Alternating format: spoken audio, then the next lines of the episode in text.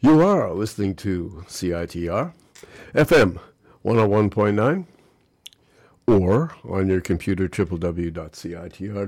Stay tuned now for The Jazz Show with Gavin Walker coming right up and sponsored by the TD International Jazz Festival.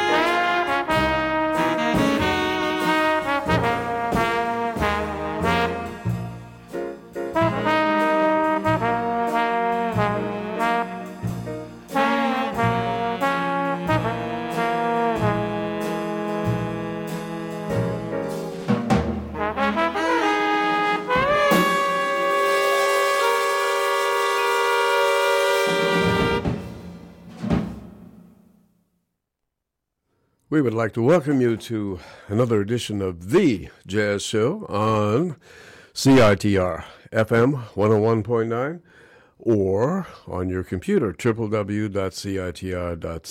My name's Gavin Walker, and for this month, because of what is happening here in Vancouver, we are sponsored by the TD International Vancouver Jazz Festival, and it's on right now, and it's cooking.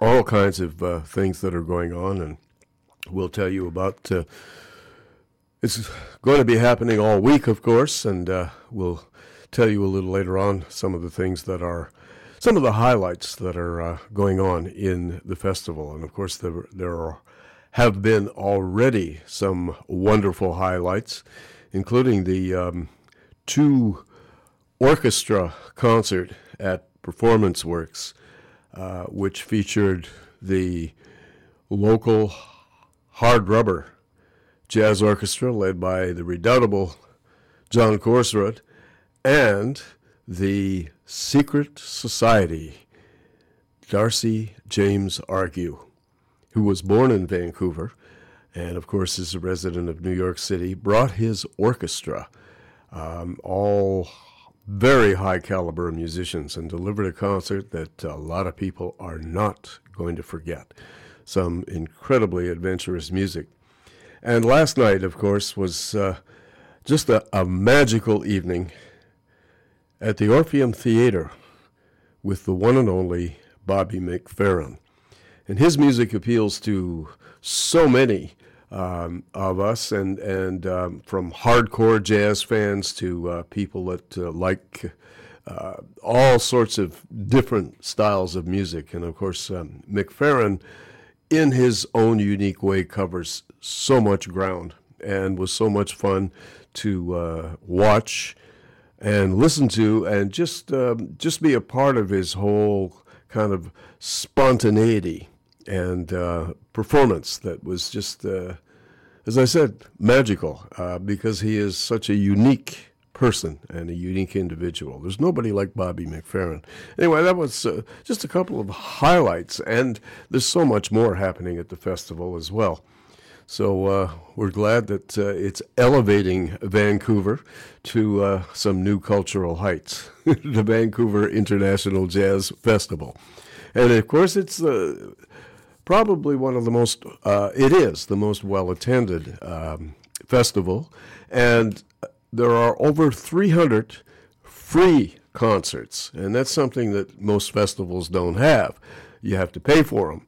But, um, you know, so if you're broke and, and uh, strapped, as so many people are, you can still experience the Vancouver International Jazz Festival free all you have to do is uh, get yourself a program and figure out what's going on and the times and all that sort of stuff. All right, our jazz feature this evening, which we always do shortly after 11 o'clock, is a live performance by the great pioneer of modern jazz tenor saxophone, the one and only Dexter Gordon, long tall Dexter.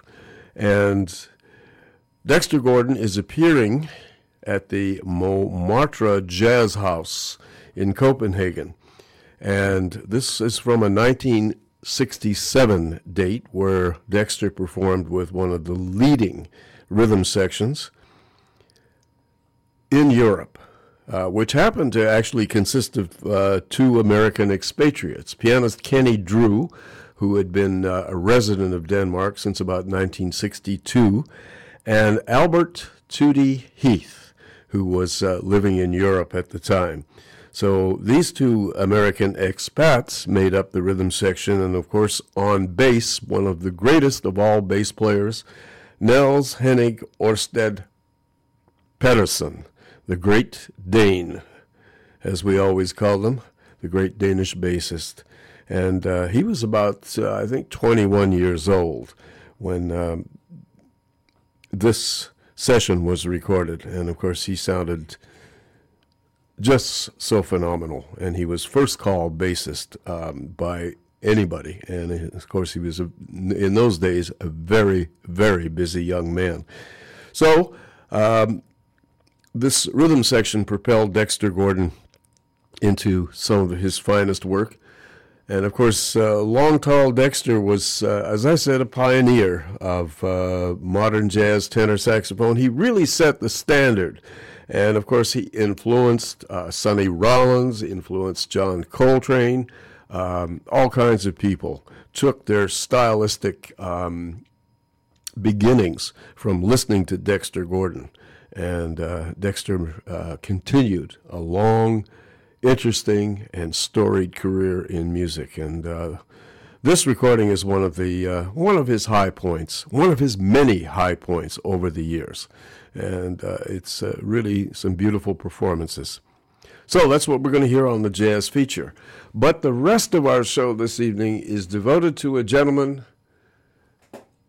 by the name of Horace Ward Martin Tavares Silva, S I L V A. His name was changed by his dad to, and more anglicized to Silver. And of course, Horace Silver is who I'm talking about. Horace Silver set the tone for jazz music in the 50s, 60s, and 70s and was one of the great band leaders and also one of the finest and most individual pianists in jazz music. And of course, not to mention his compositions. His compositions are played by every jazz musician throughout the world. And uh, Horace, of course, as I said, was one of the standard bearers of music, really a, a pioneer. He was born in Norwalk, Connecticut, September 2nd, 1928, and passed away at age 85, June the 18th, 2014, at his home in New Rochelle, New York. Uh, he was um, he hadn't played for about four years, and he was moved into a senior's home and um, and passed away there peacefully. And Horace came from a very interesting background. His father was from the island of Maio in the Cape Verde, uh, which is just off the coast of uh, Africa. And the Cape Verde Islands uh, were owned uh, or colonized by the Portuguese. So there's a combination of Portuguese culture and African culture. And his dad was a mixture of those uh, two cultures. And his mom was an African, was actually was an Irish African descent. She was a, a, an Irish African American. So there you go. So Horace Silver came from a very mixed cultural uh, background. And uh, Silva is a very common Portuguese name. And of course, uh, Horace's father anglicized it and became Silver. So that's how he got his name. Horace Silver actually began his musical career as a tenor saxophonist, but he uh, later switched to piano. And apparently he was uh, i have never heard any evidence on recordings of his tenor saxophone playing but apparently it was pretty good of course. And uh, horace was uh, decided that piano was more suited to what he wanted to do and began to study and develop his uh, piano concepts. And he was influenced of course by bud powell and and uh, to a lesser extent thelonious monk. But what he did was simplify the Bud Powell style into a very spare, um, melodic, simple style. In other words, he, he, he simplified Bud Powell's complex, um, fast, dense style of music. And Horace's music is very clear, much like his astrology sign. He was born under the sign of Virgo, and um, very exacting and very melodic and very tight um, and of course, that ref- reflected in his, uh, once he formed his own bands, that kind of, uh, that tightness and discipline was evident throughout his career. And of course, Horace grew up in the, in the age of when a lot of musicians were um, using dope and other stimulants uh, Horace never did any of that stuff at all. I think he tried everything once and decided it wasn't for him and uh, remained that way. Horace was a very spiritual person. He also once said that all of his compositions came from dreams, that he dreamt the concept of a composition, and when he woke up, went directly to the piano and was able to uh, compose his next piece. And of course, he, he composed so many pieces. We're going to hear one of his most famous to open the show. This is not from the recording, the famous recording of this tune. This is from a, um, a live performance with the same band that was used. Uh, and this tune, of course, is his most famous composition. It was dedicated to his dad, and it was called Song for My Father. And it's a tune that has been played throughout the world. Uh, there's been words added to the tune, and so many bands play this tune and we're going to hear a very rare live version of this song. Uh, recorded uh, with the same band that actually did the tune for uh, the famous Blue Note record. And this was recorded um, in New York City at uh, a great club called the Half Note. And of course, the band consisted of Horace Silver at the piano, Carmell Jones on trumpet, and the great, and I mean great, Joe Henderson on tenor saxophone. Teddy Smith is the bassist, and from Philadelphia, a wonderful drummer by the name of Roger Humphries. And that made up this uh, this particular band, and they only actually made one official recording, and that's the famous Song for My Father recording for Blue Note Records. But this is a live version. I like it even better than the original recording, and we're going to open the show beginning our tribute to the great Horace Silver, and we'll be exploring a lot of his music right up to the jazz feature as a tribute to this great man of music. And uh, we hope you enjoy and are elevated by the music of the one and only Horace Silver. Song from my father. Really? this next tune, Song for My Father, the Horace Silver Quintet.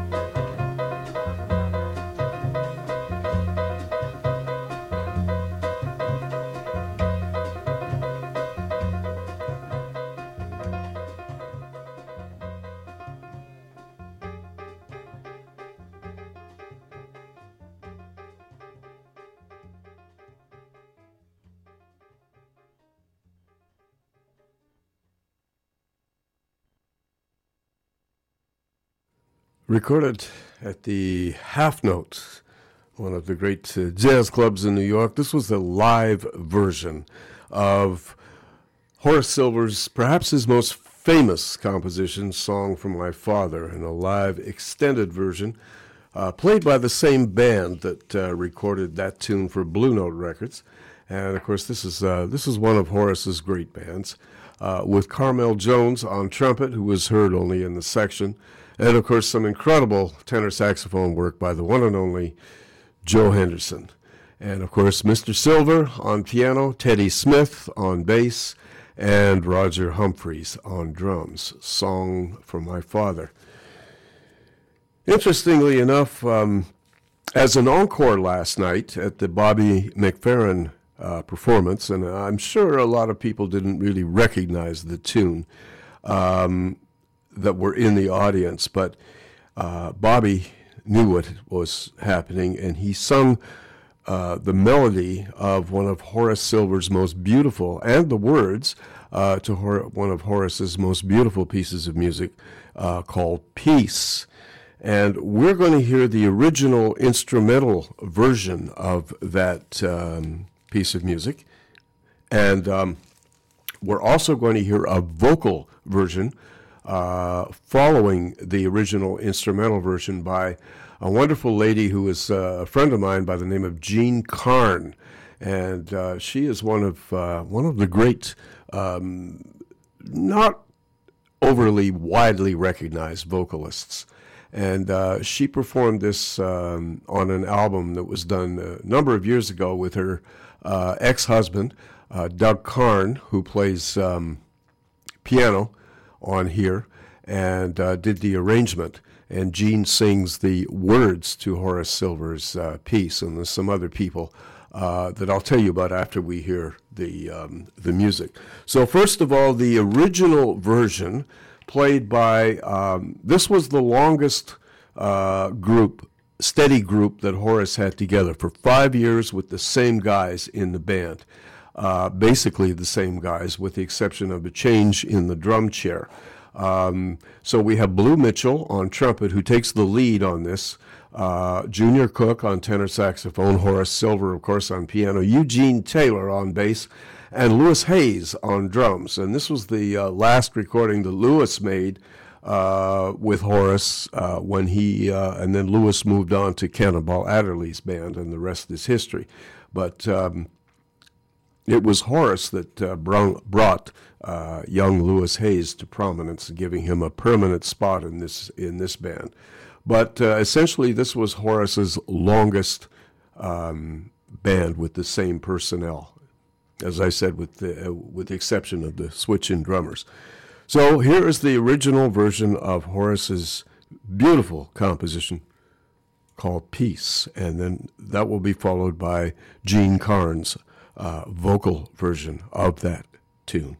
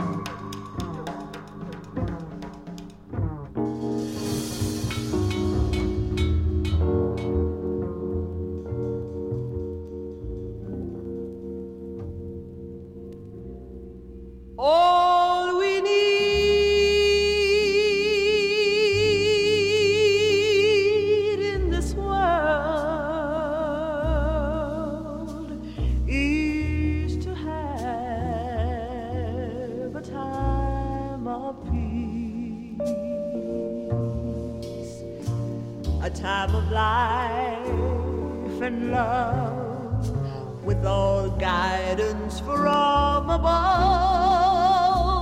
A time when man will understand being free. All in a time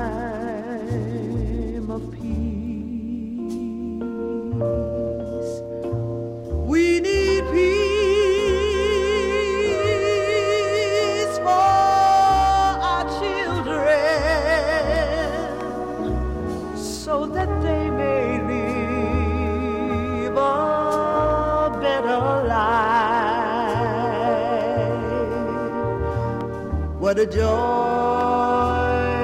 divine, what a perfect state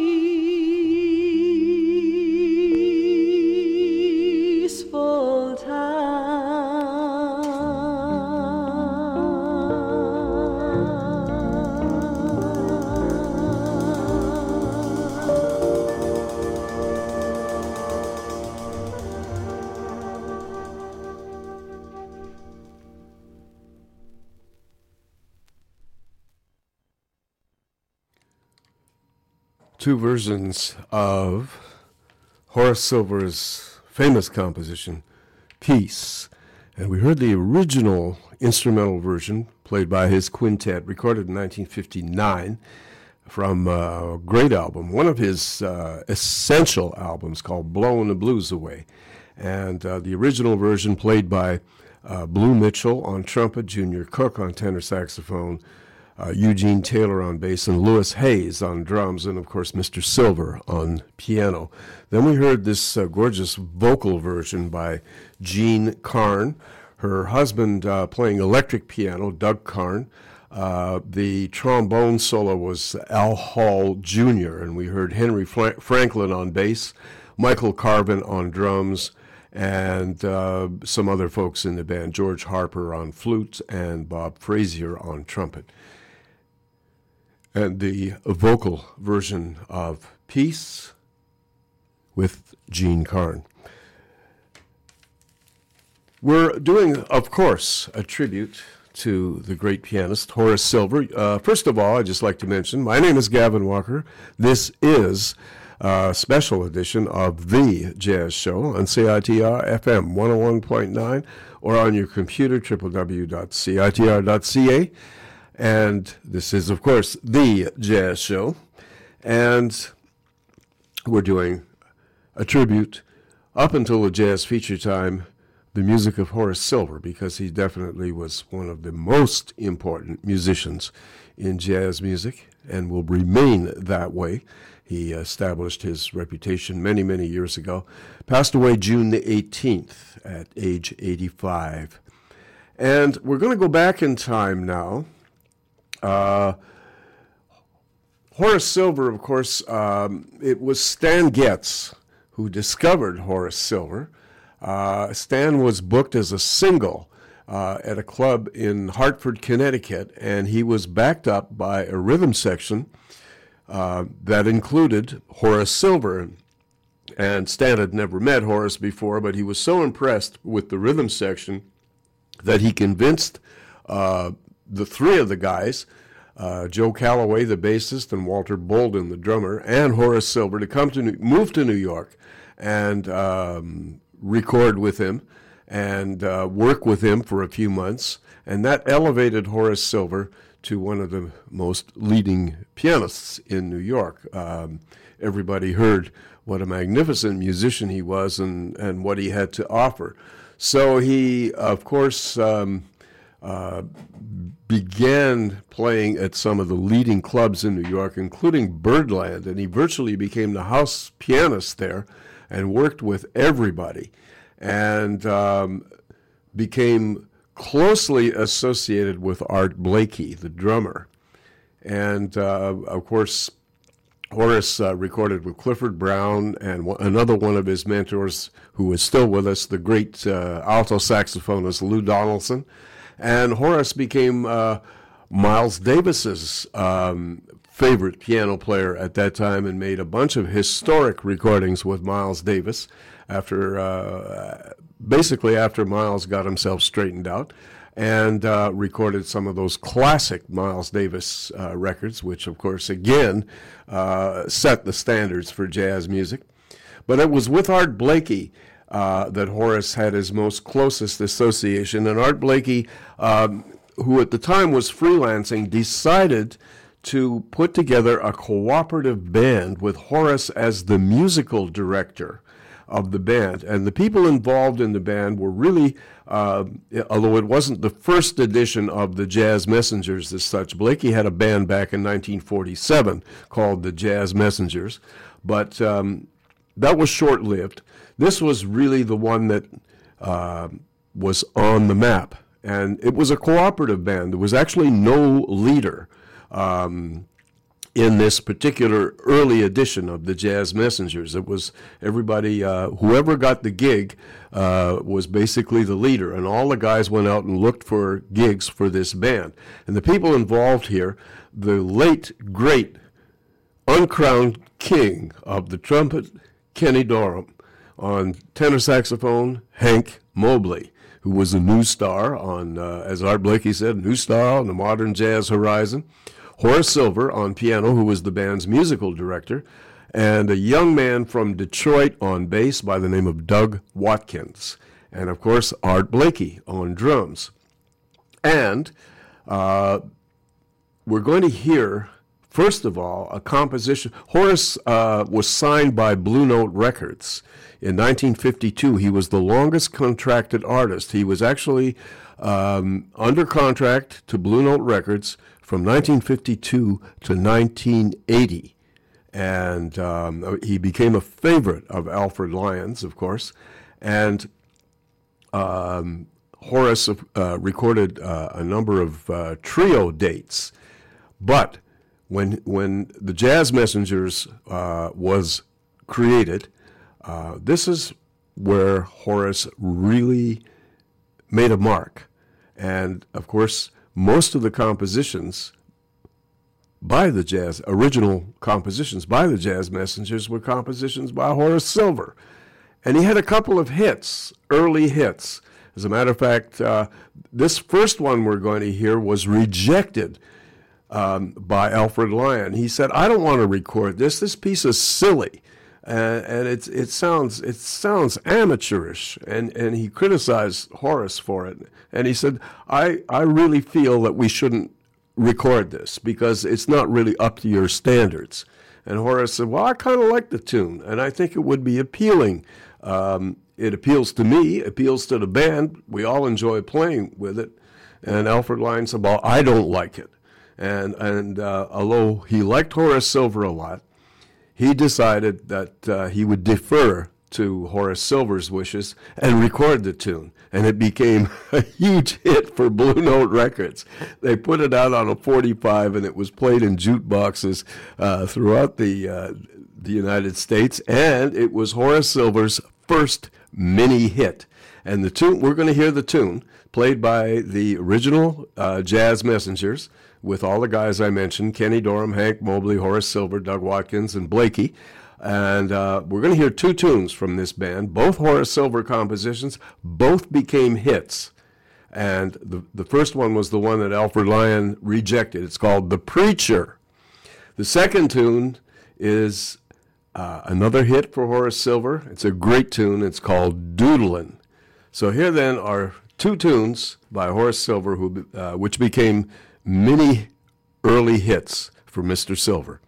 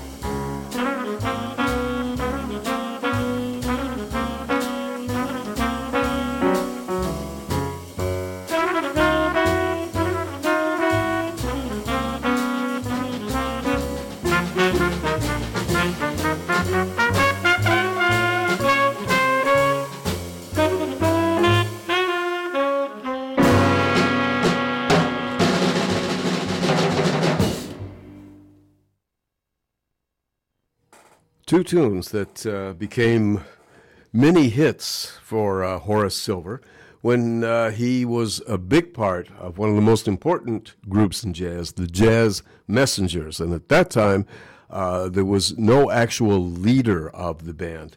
It was a, cooperative band. It, it included the great, as I said, uncrowned king, Kenny Dorham on trumpet, Hank Mobley on tenor saxophone, Doug Watkins on bass, of course, Horace Silver at the piano and Art Blakey on drums.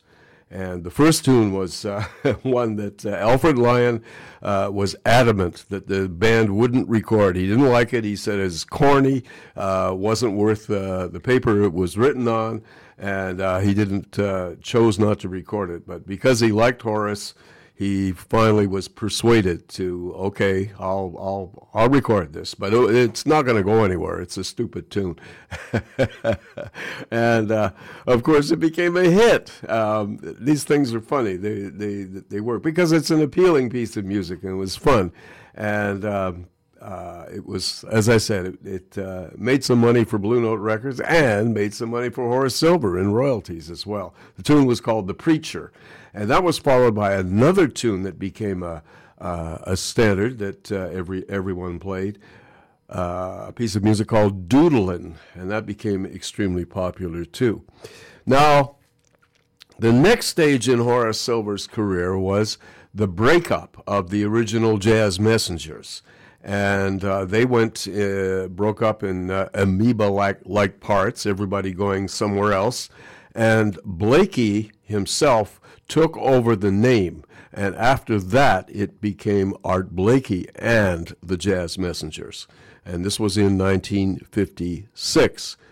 And of course, that was the year that Horace Silver formed his first quintet and recorded his first album for Blue Note Records with this newly formed quintet. And the album was called Six Pieces of Silver. And there was a hit piece of music from this, and it became another very famous Horace Silver composition. The uh, personnel um, Donald Byrd on trumpet, and from the original Jazz Messengers, um, two members Hank Mobley, back on tenor saxophone with Horace, and the bassist, Doug Watkins. The drummer was a young man from Detroit. He was 18 years old, and uh, he was a discovery of Horace Silver's. His name, Louis Hayes, who was still very much with us. So, and of course, Mr. Silver on piano. The tune that we're going to hear from this album, which was recorded in November of 1956 for Blue Note Records, is called Senor Blues. And we're going to hear two versions of this tune. We're going to hear the original instrumental version, and we're going to hear a later vocal version uh, with uh, a later um, quintet um, with Horace Silver and um, I'll tell you I'll tell you the personnel and so on and so forth after we hear both versions of this was another uh, most famous Horace Silver composition, the Senor Blues. So here is the first version, the instrumental version, followed by the vocal version of that piece of music.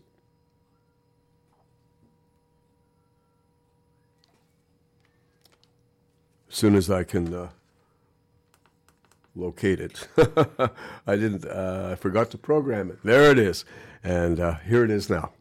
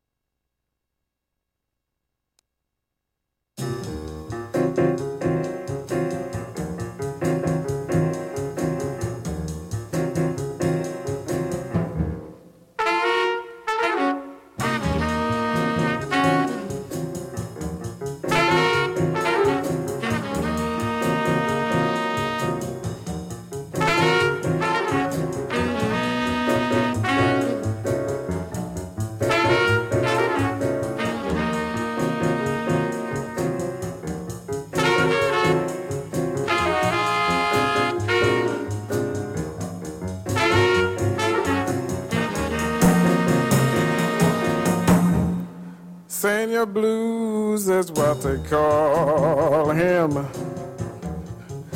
Way down Mexicali way. Senoritas falling for him with the hope that he will stay. By the time that they love him, Senor blues done gone away. Well, he's tall and good looking, and he always knows just what to say. Yes, he's tall and good looking, and he always knows just what to say. By the time that they love him. Senor blues done gone away. I don't know why, don't know why, don't know why. I'm a wandering, wandering guy with no one gal to lay my head by.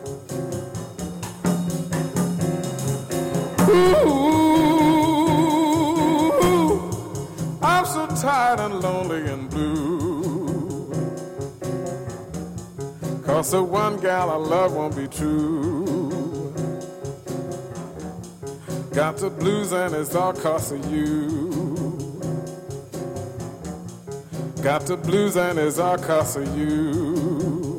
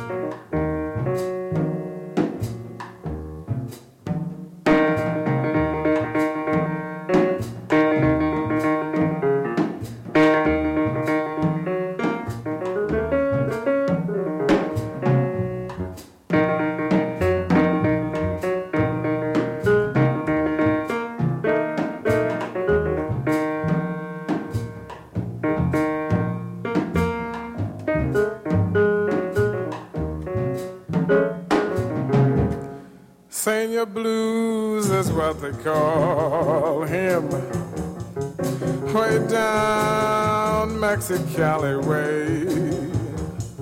Senoritas falling for him with the hope that he will stay. By the time that they love him, Senor Blues done gone away. Well, he's tall and good looking, say. Yes, he's tall and good looking, and he always knows just what to say. By the time that they love him, Senor Blues done gone away.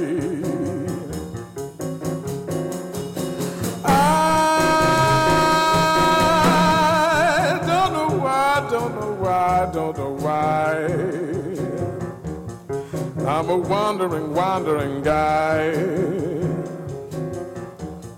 with no one gal to lay my head by. Ooh, I'm so tired and lonely and blue.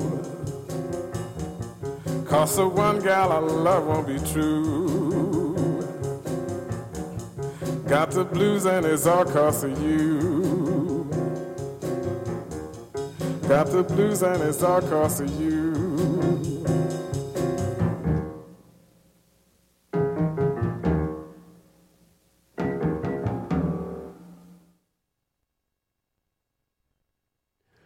One of Horace Silver's most famous compositions, the Senor Blues. We heard first the instrumental version from his uh, original um, newly formed quintet done in 1956 on an album called Six Pieces of Silver. And uh, that featured Donald Byrd on trumpet, Hank Mobley on tenor saxophone, Doug Watkins on bass, and Louis Hayes on drums. And of course, Horace Silver on piano, Senor Blues. Then the second version was done by um, a similar quintet with a couple of changes in the personnel. We didn't hear solos anyway, but Donald Byrd was back on trumpet, uh, Junior Cook on tenor saxophone in the ensemble, uh, Gene Taylor on bass, and Louis Hayes on drums, and of course Mr. Silver on piano. And the vocal and the words, uh, written by Horace Silver, were sung by the great vocalist Bill Henderson. And that was the vocal version of Senor Blues. So there you go. Um, that was a, a big hit for Horace Silver. And um, that was a tune that was played by, uh, by just, about, uh, just about everybody. And he recorded uh, uh, several more versions of that uh, that particular piece. We're going to take a, a, very short break. Just to tell you that you are listening to CITR FM 101.9 or on your computer, www.citr.ca. This is the Jazz Show. And of course, we're doing a tribute to the late, great pianist composer Horace Silver, a man who shaped jazz music and of course uh, is still, despite his demise and departure into the great unknown, uh, Horace Silver's music will remain a big part of uh, jazz music for a very long time. We're going to play a couple of tracks from my favorite Horace Silver album right after these uh, messages. So uh, stay with us and we'll be right back, right after all of this. A billion dollars on the ground, all stretched out and uncurled, would extend about four times around the circumference of the world. Become a friend of CITR and get great discounts in the Main Street area at Antisocial Skateboard Shop, Devil May Wear, Lucky's Comics, Neptune Records, RX Comics, Red Cat Records, the Regional Assembly of Text, Temple of the Modern Girl Boutique, the Wallflower Modern Diner, and Woo Vintage Clothing. It pays to be a friend of CITR. To find out more, visit us in room 233 of the sub on the UBC campus or online at citr.ca.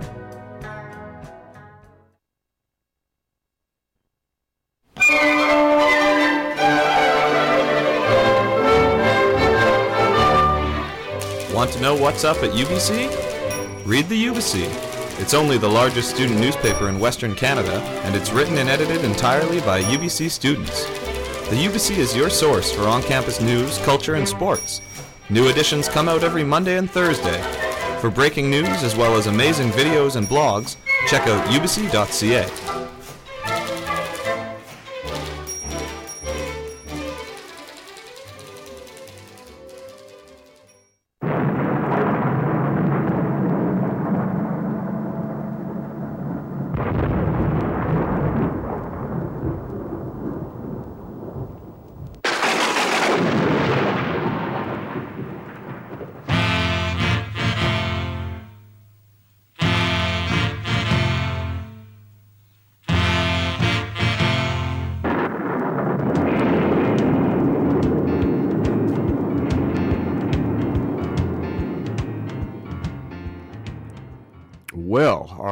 weather. Hmm. Well, the weekend was really, really nice. And uh, really nice for the uh, outdoor events of the Jazz Festival, too. Friday, Saturday, Sunday. Um, I mean, Saturday and Sunday, of course, especially. Uh, those were the big events at uh, Robson Square. Things have changed tonight. Uh, of course, it was raining by the time I uh, was driving out here. And of course, tonight, periods of rain overnight with a low of 14. Tomorrow, periods of rain will end in the morning, but then it'll be cloudy with uh, scattered showers throughout the day, off and on. Uh, with a low of 14 and a high of 18. Wednesday appears to be sunny with a low of 12 and a high of 20. Thursday is quite pleasant, a mix of sun and cloud with a low of 14 and, a high of 20.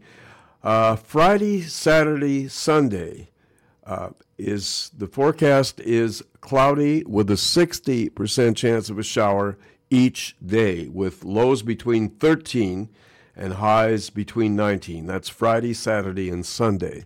So there you be, and uh, that is the projected forecast. We're back to music, and the music of the great Horace Silver, or as I say, the Lone Ranger and the great Horace Silver. And uh, this is by his uh, long-standing quintet that he had the same personnel with, uh, of course, as I mentioned before, the uh, the changes in uh, drummers. Uh, this was basically the same band that he had for five years, and this was uh, a, one of his great bands, and he had many. But this was um, this music was recorded on Horace's first trip under his own name to Japan. And uh, he, when they came back from uh, Japan, they recorded, they went into the studio and recorded this album called The Tokyo Blues. And uh, it's a great cover, of course, with uh, Horace. Uh, it, it, was taken in Japan with Horace between two um, beautifully traditionally clad Japanese ladies and uh, smiling, the smiling Mr. Silver in his three-piece Brooks Brothers suit, thin tie, looking so hip, and uh, the two Japanese ladies um, s- sitting on uh, either side of him. It's a great cover and a great album, and it is uh, my favorite. Um, of all Horace Silver's albums, and he, there's so many of them that are good. One of the things that Horace did um, was, as I mentioned before, he was contracted uh, by Blue Note Records. He was the longest artist uh, ever uh, to be contracted by Blue Note. He was there from 1952 to 1980. And uh, when he formed his quintet in 1956, he recorded uh, two albums per year. He stopped making sideman appearances, of course, because by that time he was a band leader. And uh, he recorded two albums per year for Blue Note Records, and they're all great, uh, consistent, uh, tight, and all with a plethora of uh, Horace Silver compositions. But this one I like a lot.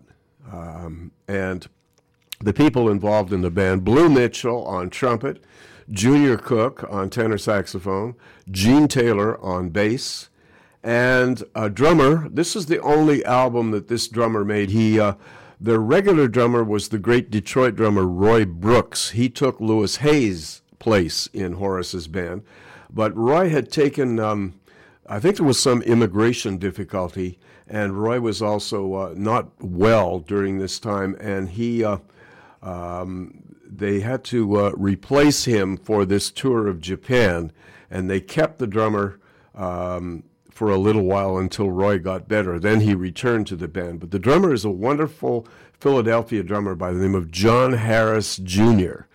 And uh, I love the way he plays on this album. He's so dynamic and so tasteful. Perfect drummer for the band, as was Roy Brooks, of course. But um, that was the only uh, switch in personnel. We're going to hear two tunes from this album. Uh, the first one is called Too Much Sake, and the second tune is called The Sayonara Blues, both written by Horace Silver.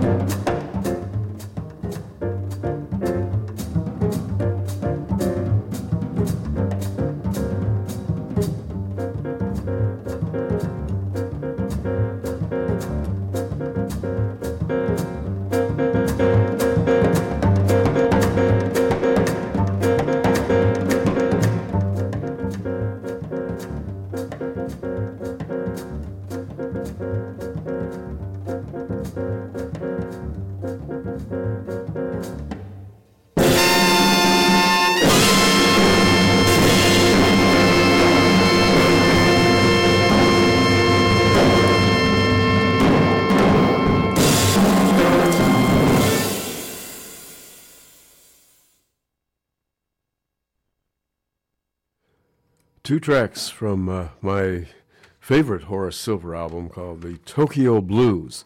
And that featured his long standing quintet with Blue Mitchell on trumpet and Junior Cook. What an underrated uh, tenor saxophonist. Um, great, great player. Uh, on, on tenor saxophone, of course. Uh, Gene Taylor on bass, John Harris Jr. on drums, and Horace Silver on piano. And John Harris Jr., the drummer, was taking the place of um, Roy Brooks, who was uh, ill um, for a period of time. And this was the only uh, appearance on records with Horace Silver's band that uh, John Harris uh, made. But very, very fine drummer from Philadelphia. All right, a good choice to uh, replace Roy Brooks for a period of time. The two tunes we heard, both compositions by Horace Silver. The first one was called Too Much Sake, and the second tune was The Sayonara Blues. Horace Silver, we're paying tribute to. Christian McBride is a bass player and uh, a jazz icon today who's actually appearing tomorrow night at Performance Works with his trio. And um, I'm going to be there because I don't want to miss that. This is one of the great trios uh, with Christian Sands on piano and my friend uh, Ulysses Owens on drums, and of course Mr. McBride. And he is a spokesman, spokesperson for the music. And he said something about Horace Silver's music, which is uh, quite to the point. And I'll quote Mr. McBride. Uh, he says Horace Silver's music has always represented what jazz musicians preach but don't necessarily practice, and that's simplicity. It sticks to the memory, it's very singable. It gets in your blood easily, and you can comprehend it easily. It's very rooted and very soulful. And I think that's a very adequate um, description of Horace Silver's music.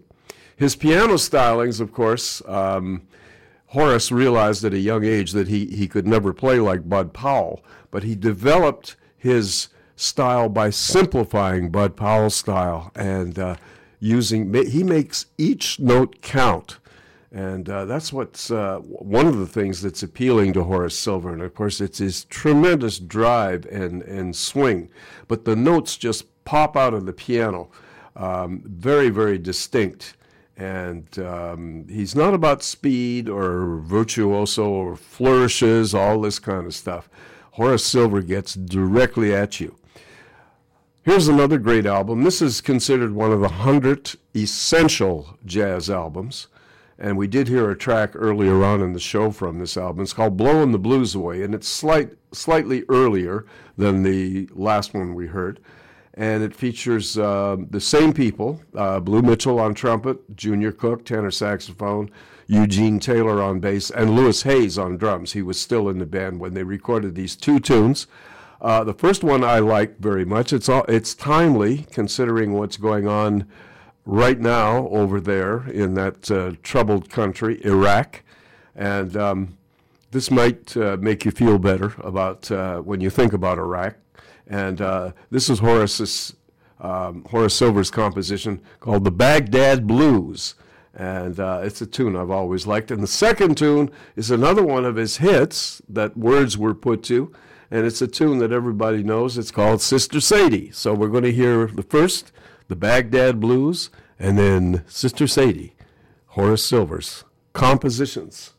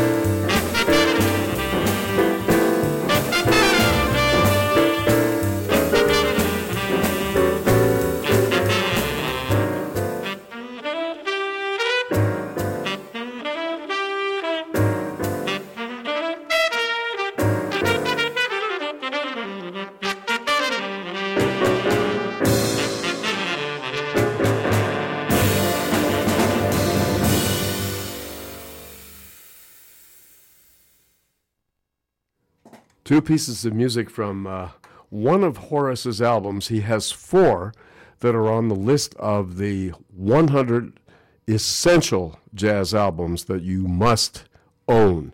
And this is one of them. It's from an album called Blowin' the Blues Away. And we heard two tunes uh, from that album. Uh, the first tune was called the Baghdad Blues, and I guess it's pretty contemporary for today. Uh, and the second tune, of course, is Horace Silver, another hit for Horace Silver, Sister Sadie. And the band consisted of Blue Mitchell on trumpet, Junior Cook, tenor saxophone, Eugene Taylor on bass, Horace Silver, of course, on piano, and Louis Hayes on drums. It was the final album that Louis did uh, with the band before he left for um, his historic tenure with Cannonball Adderley.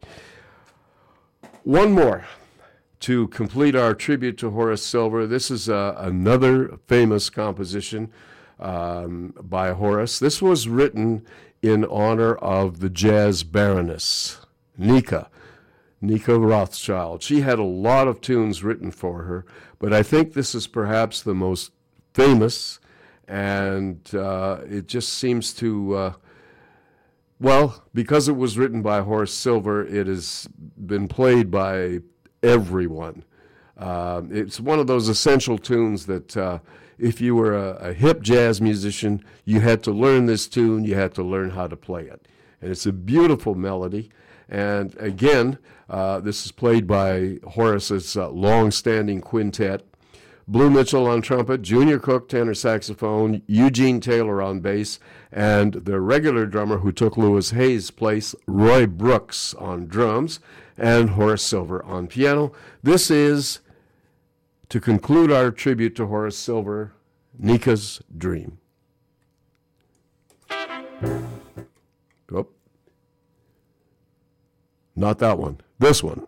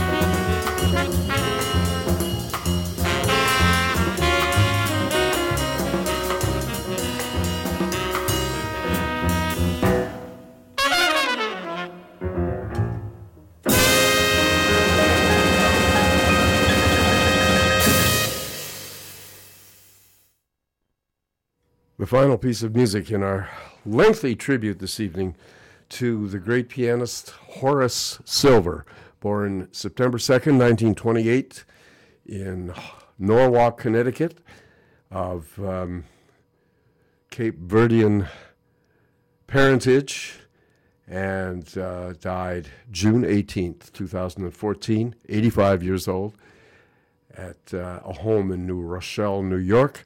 Horace Silver, of course, his music um, influenced and was really shaped jazz of the 1950s, 60s, 70s, 80s, and onward. And his music will be played for a long, long time and heard. And of course, we heard a, a random selection of some of his uh, most famous compositions by uh, many of his great bands.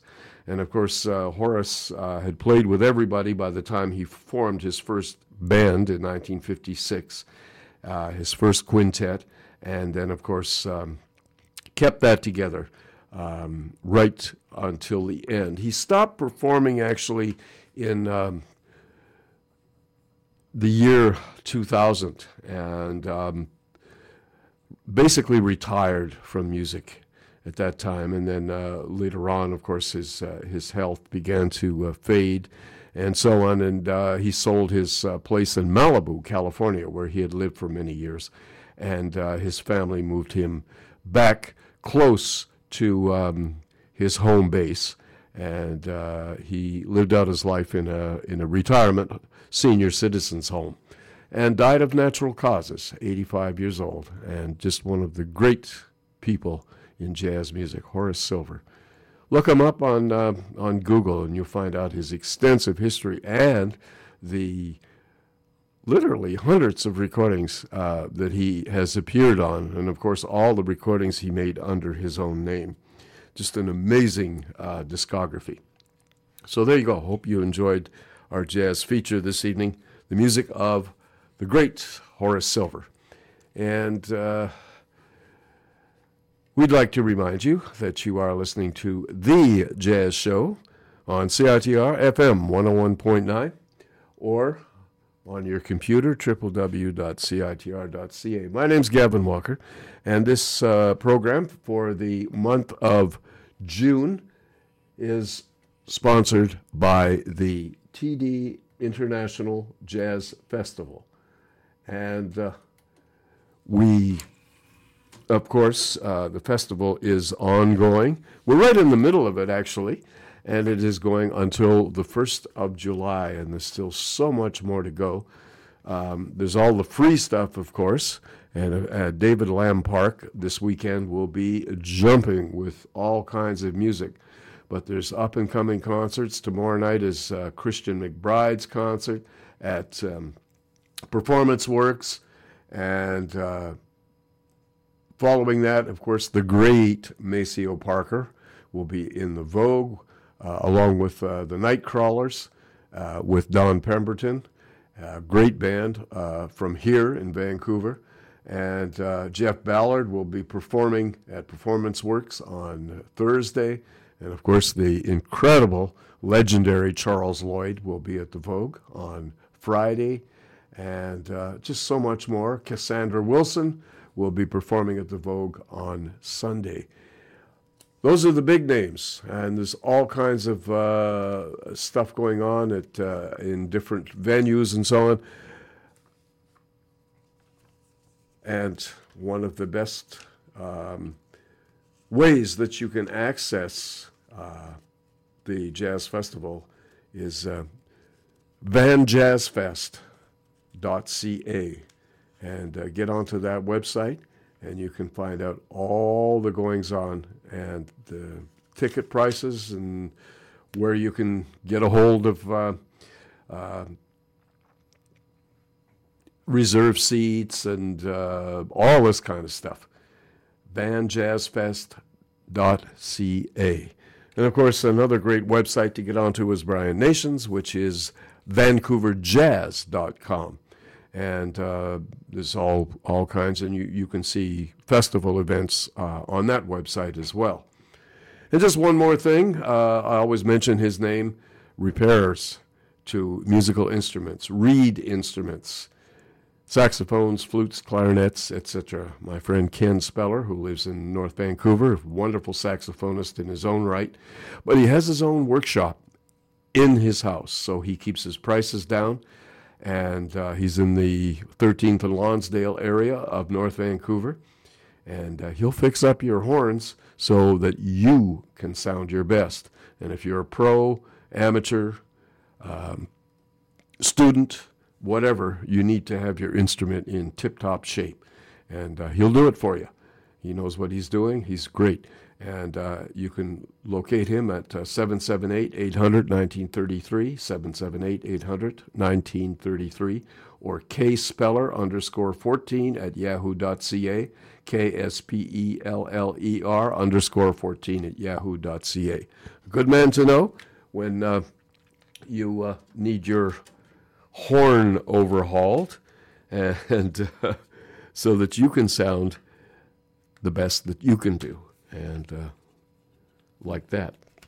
So there you go. There's a few tips for uh, uh things that are happening in vancouver. Brief tips but uh, check them out. Your computer's there and it'll give you information uh, about everything. Van jazz fest. That'll t- give you all the details about the Vancouver International Jazz Festival. All right, our jazz feature this evening is a live performance by the great Dexter Gordon. Dexter Gordon, of course, is, was one of the first uh, modern jazz voices of the tenor saxophone. Uh, he was born in Los Angeles. His dad was a very prominent dentist uh, in L.A. Dexter, of course, became a child prodigy, really. Uh, he began playing with uh, Lionel Hampton's band when he was in his, teeny, in his teens, played with Louis Armstrong when he was still a young man, headed for New York City, and of course became one of the first great modern tenor saxophone voices and influenced all kinds of people. Dexter influenced Sonny Rollins, John Coltrane, um, tons of other people, and of course, uh, had a long and storied career as being one of the leading lights of the tenor saxophone. Dexter uh, left North America in 1962 and headed for Europe, where he uh, enjoyed a great life over there and respect as an artist without the racism that uh, he encountered in America and uh, was honored um, by everyone and, of course, became a legend in Europe. He eventually returned to the U.S., but um, we're going to hear him when he was living in Europe as, uh, as an expat recorded at the very famous Montmartre Jazz House in Copenhagen, the leading jazz club in Europe. Uh, the 21st of July, 1967. Dexter Gordon and this incredible rhythm section, uh, comprised of two other American expats uh, Kenny Drew, who had been living there since uh, the early 60s, great pianist, and Albert Heath, Tootie Heath, uh, drummer who moved over there for uh, several years. And on bass, the great Niels Henning Orsted Pedersen. He uh, was just in his early 20s, and of course, even then, he had become one of the world's leading jazz bassists, and everybody wanted Niels. Uh, he was uh, so busy and of course, he went on to play with Oscar Peterson, all kinds of people.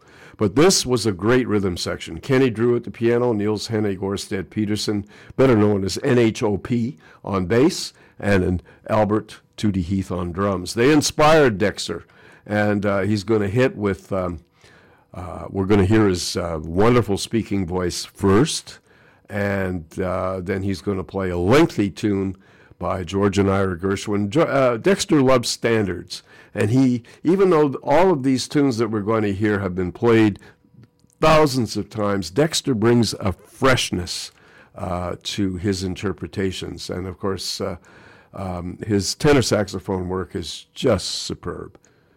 So the first tune we're going to hear is George and Ira Gershwin's "But Not for Me."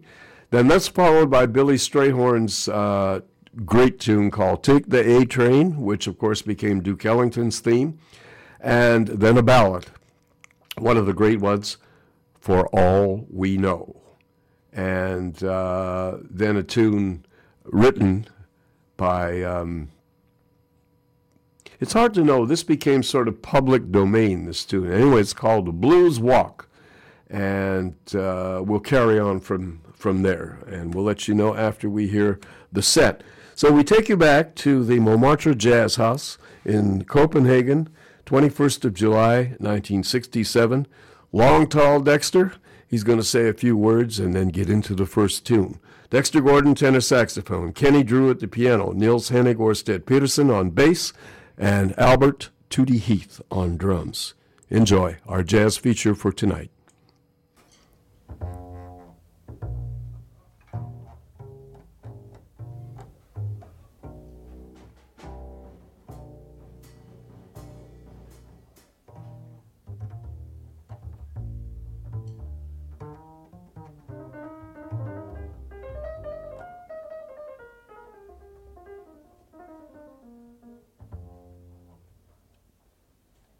Go aften, go aften.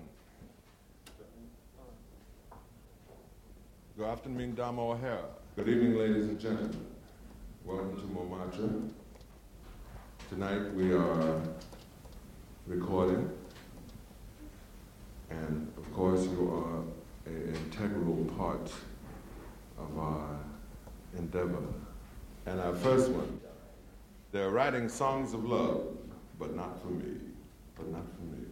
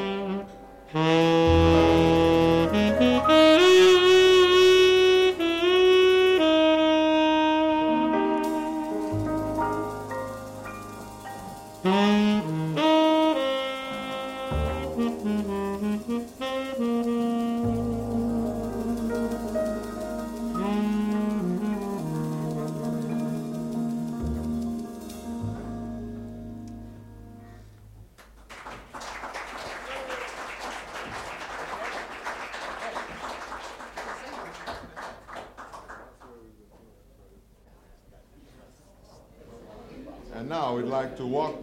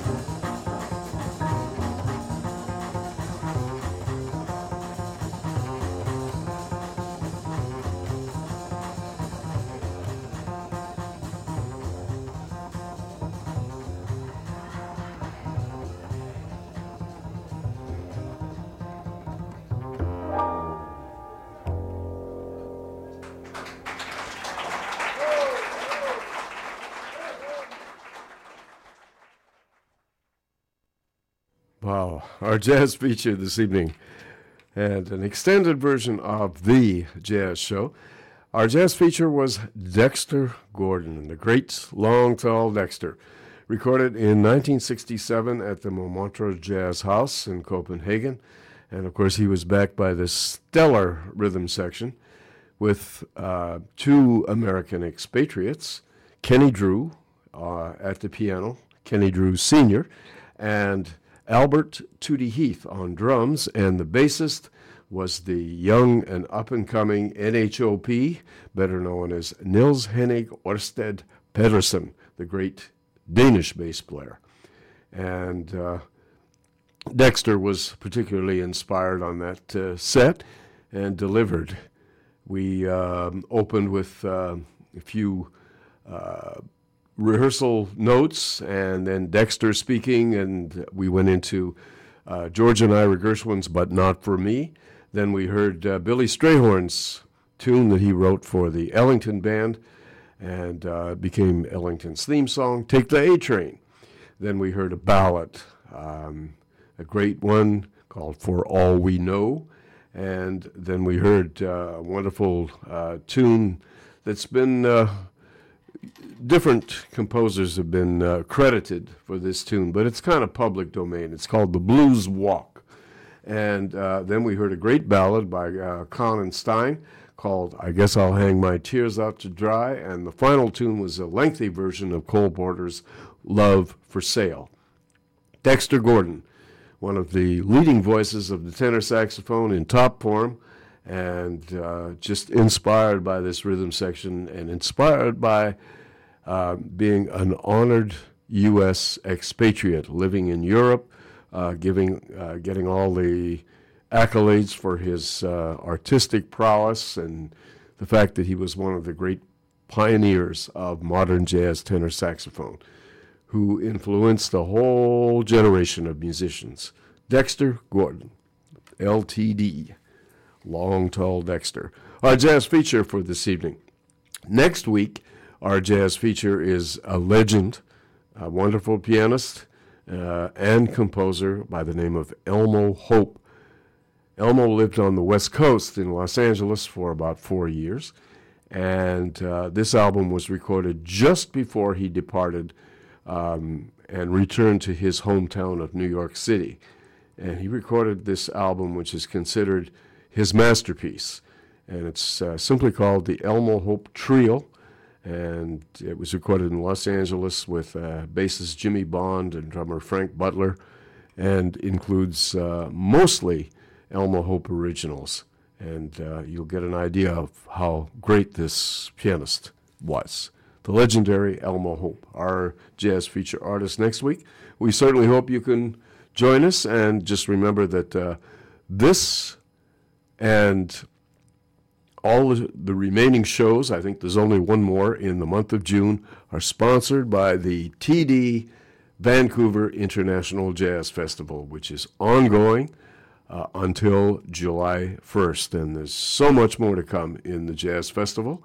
And we'll see you uh, next week in seven days for another edition of The Jazz Show. My name's Gavin Walker, and you're listening to, of course, CITR, FM 101.9, or on your computer, www.citr.ca. And we'll see you in seven days' time. Take care. Bye.